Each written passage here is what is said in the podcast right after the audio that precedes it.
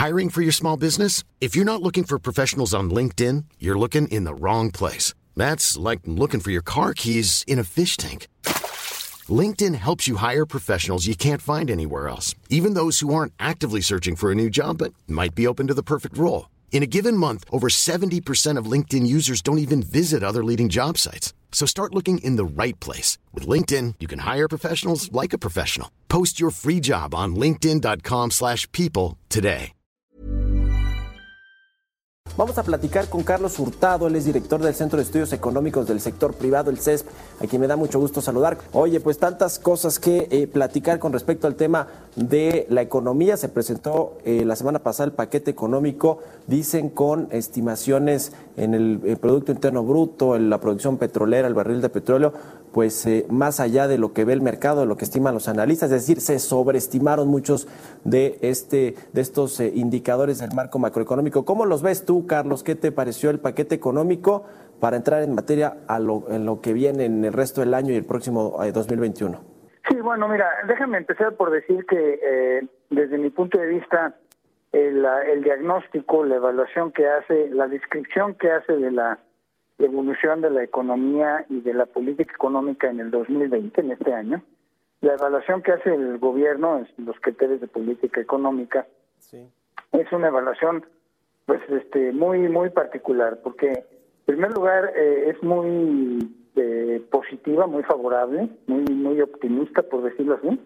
Parecería que la eh, que el gobierno tomó todas las acciones que fueron necesarias para mitigar el impacto económico de la crisis que estamos viviendo, ¿no? Cuando realmente la opinión de muchos de nosotros es, es al revés, es decir, que le faltó utilizar herramientas de política económica, pues para proteger el empleo, para proteger a las empresas, para proteger a, la, a, los trabajadores de la informalidad, en fin, a todo a todo mundo, ¿no? Y también eh, por el lado de salud es un poco una, una idea similar, ¿no? De una descripción como de una actuación perfecta de parte del gobierno, cuando la impresión de muchos es, es diferente.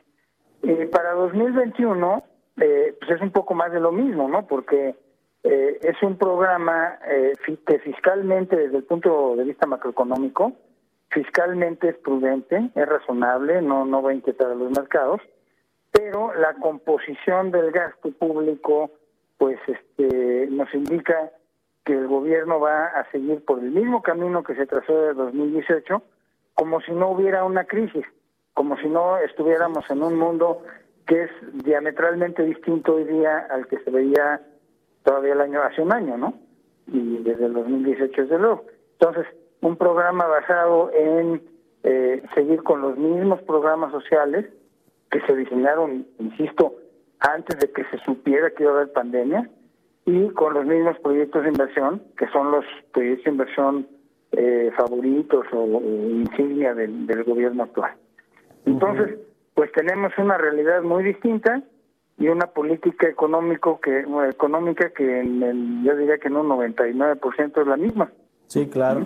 Oye, eh, Carlos, a ver, mira, le, he preguntado a varias personas sobre esto que me comentó el secretario de Hacienda, Arturo Herrera, la semana pasada, a propósito de la presentación del paquete económico. Él dice, no es necesario eh, como tal una política contracíclica debido a que no hay un problema del ciclo económico como lo tuvimos en el 2008-2009 con esta crisis tremenda del sector financiero y del sector hipotecario. ¿Tú qué opinas al respecto? Dice, por lo tanto, pues como fue una, una crisis eh, eh, económica que generaron los propios países a través de sus gobiernos al cerrar las economías, bueno, pues ahora lo que se tiene que hacer sí es dar incentivos, pero que la reactivación se vaya dando conforme van eh, reabriéndose las, las, actividades y conforme van disminuyéndose los contagios y la pandemia. ¿Qué opinas tú del asunto de la política contracíclica?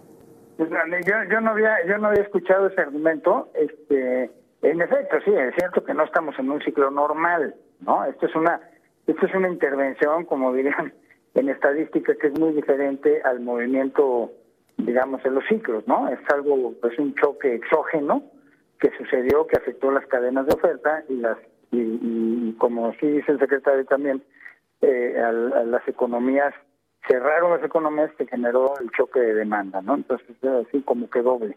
Ahora, eso es cierto. De ahí a que a saltar a que no hay que hacer mucho, pues digamos, si hay varios eh, estudios que han salido, sobre todo del Banco Mundial y de otras organizaciones, pero de varias, ¿eh? en donde eh, hacen un, una, un, un ordenamiento, un ranking de la este, del monto eh, de los apoyos de distintos tipos que las diferentes autoridades en el mundo han, han dado para mitigar los efectos de la crisis sobre lo que ya te decía, sobre el empleo, sobre las empresas, para que la crisis de liquidez de las empresas no se convierta en, insolvencia y tengan que cerrar. Eh, también, por ejemplo, en el caso de México, yo creo que se necesitaría también algún apoyo, o se hubiera, hubiera sido muy buen apoyo para que los informales pudieran quedarse en casa, ¿no? este, y, que no bajara tanto la participación en el mercado laboral como ha bajado. Entonces, es cierto que, que no es eh, un ciclo, que es diferente, pero de ahí a que no haya necesidad de, de, una política económica que provea apoyos a la población, temporales y transitorios. Yo no digo ni, ni con donaciones de impuestos, ni eso así, pero sí cosas que ayuden a la liquidez, pues para que las personas tengan liquidez, tengan recursos ¿no? para, para sobrevivir y para que las empresas también puedan seguir pagando salarios sin que tengan que cerrar o despedir mucha gente. Y eso es, en esos, en esos rankings que te decía, México está consistentemente en el último lugar y, y los que están arriba de nosotros no son nada más Suecia y Finlandia y, y Japón y demás. Está Perú y Chile y Brasil, y, economías emergentes, que son eh, la clase a la que pertenecemos. ¿Dónde ves tú, Carlos, si un problema más estructural o más de mediano y largo plazo? Y lo, te lo pregunto pensando en el mercado laboral, en el tema del empleo que, bueno, conocemos los datos de más de un millón cien mil empleos que se han perdido, se recuperaron en agosto eh, 92 mil empleos formales, pero bueno, pues el sector informal seguro sigue sufriendo eh, muy fuerte el, asunto del desempleo, pero también los, los formales, que son pues los que pagan impuestos y en buena medida también el motor de, de, de, buena parte de la economía. ¿Qué opinas tú sobre si es no o no estructural puede ser muy de largo plazo el problema con el empleo? Yo creo que hay un problema, no sé si llamarlo estructural, eh, Mario, pero hay un problema en la economía mexicana que no está relacionado con la pandemia. ¿Eh? Es decir, o vamos a decir, que, que se agudizó con la pandemia, pero no es producto de la misma. Y es la falta de inversión, de inversión productiva que hay en el país. O sea, eh, en el 2000, digamos, y, privada y pública, eh, que ya viene desde hace varios años.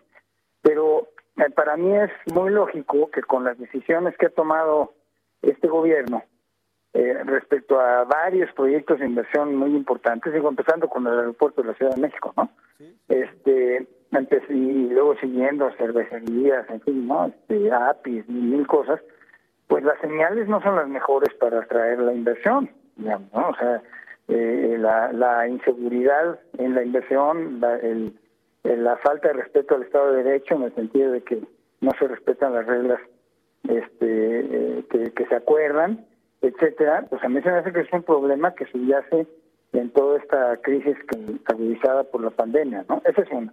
Y la otra es que el deterioro en las condiciones del este de, del trabajo es también algo que viene desde 2019, desde 2018, en donde este ya, eh, por ejemplo, los índices que calcula el INEGI de precariedad del empleo bien, venían consistentemente subiendo, ¿no? Que es gente que trabaja más horas de las correctas, o, gana menos de lo que debería estar ganando por lo que trabaja. En fin, hay un índice por ahí de condiciones críticas y demás, y eso viene creciendo mucho. Pero el más importante es, es esta parte, parte de los, este, se les ha llamado los trabajadores disponibles, que salen en las encuestas de ocupación y empleo, que son personas que sí quieren trabajar, pero no están buscando eh, un trabajo activamente, ya sea porque creen que no lo van a encontrar o porque les dio miedo contagiarse o algo así. Y ahí es en donde tenemos todavía muchos millones. Es decir, ha disminuido el número, eh, eh, eh, los millones de personas que están en esa situación. Son personas que pueden trabajar, quieren trabajar, pero no están participando en el mercado laboral. Este, ha disminuido, pero sigue siendo muy elevado. Creo que está por los 6 millones, 6 y pico millones todavía, ¿no? Entonces, eso es muchísimo. Y hay, hay personas ahí informales y formales y, y, demás, ¿no? Este, lo que algunos le llaman la brecha laboral, es decir, lo que tendríamos que tener para estar en condiciones normales de empleos este, y, de no, de no, no subocupación, pues estamos está, está muy amplia, ¿no? Entonces, y esos son problemas que vienen desde antes, yo creo, ¿no? no este, nuevamente es como la inversión, que, que se agudizan con la pandemia y, los confinamientos, pero que ya estaban ahí, igual que la falta de crecimiento. Pues el año pasado no crecimos, pues, fue el, el PIB decreció en 2019 y no había enfermedad. Sí, tienes razón. La crisis de eh, confianza de la inversión privada y de la generación de nuevos empleos viene desde el 2009, cuando no había pandemia, no había crisis económica global. En fin, ya, ya veremos más adelante. Te agradezco mucho, querido Carlos Hurtado, director del Centro de Estudios Económicos del Sector Privado, por haber tomado nuestra llamada. El agradecido soy yo, Mario, y un saludo a todo el auditorio y a ustedes, al equipo. Even on a budget, quality is non-negotiable. That's why Quince is the place to score high-end essentials at 50 to 80% less than similar brands. Get your hands on buttery soft cashmere sweaters from just 60 bucks, Italian leather jackets, and so much more. And the best part about Quince, they exclusively partner with factories committed to safe, ethical, and responsible manufacturing. Elevate your style without the elevated price tag with Quince. Go to quince.com slash upgrade for free shipping and 365-day returns.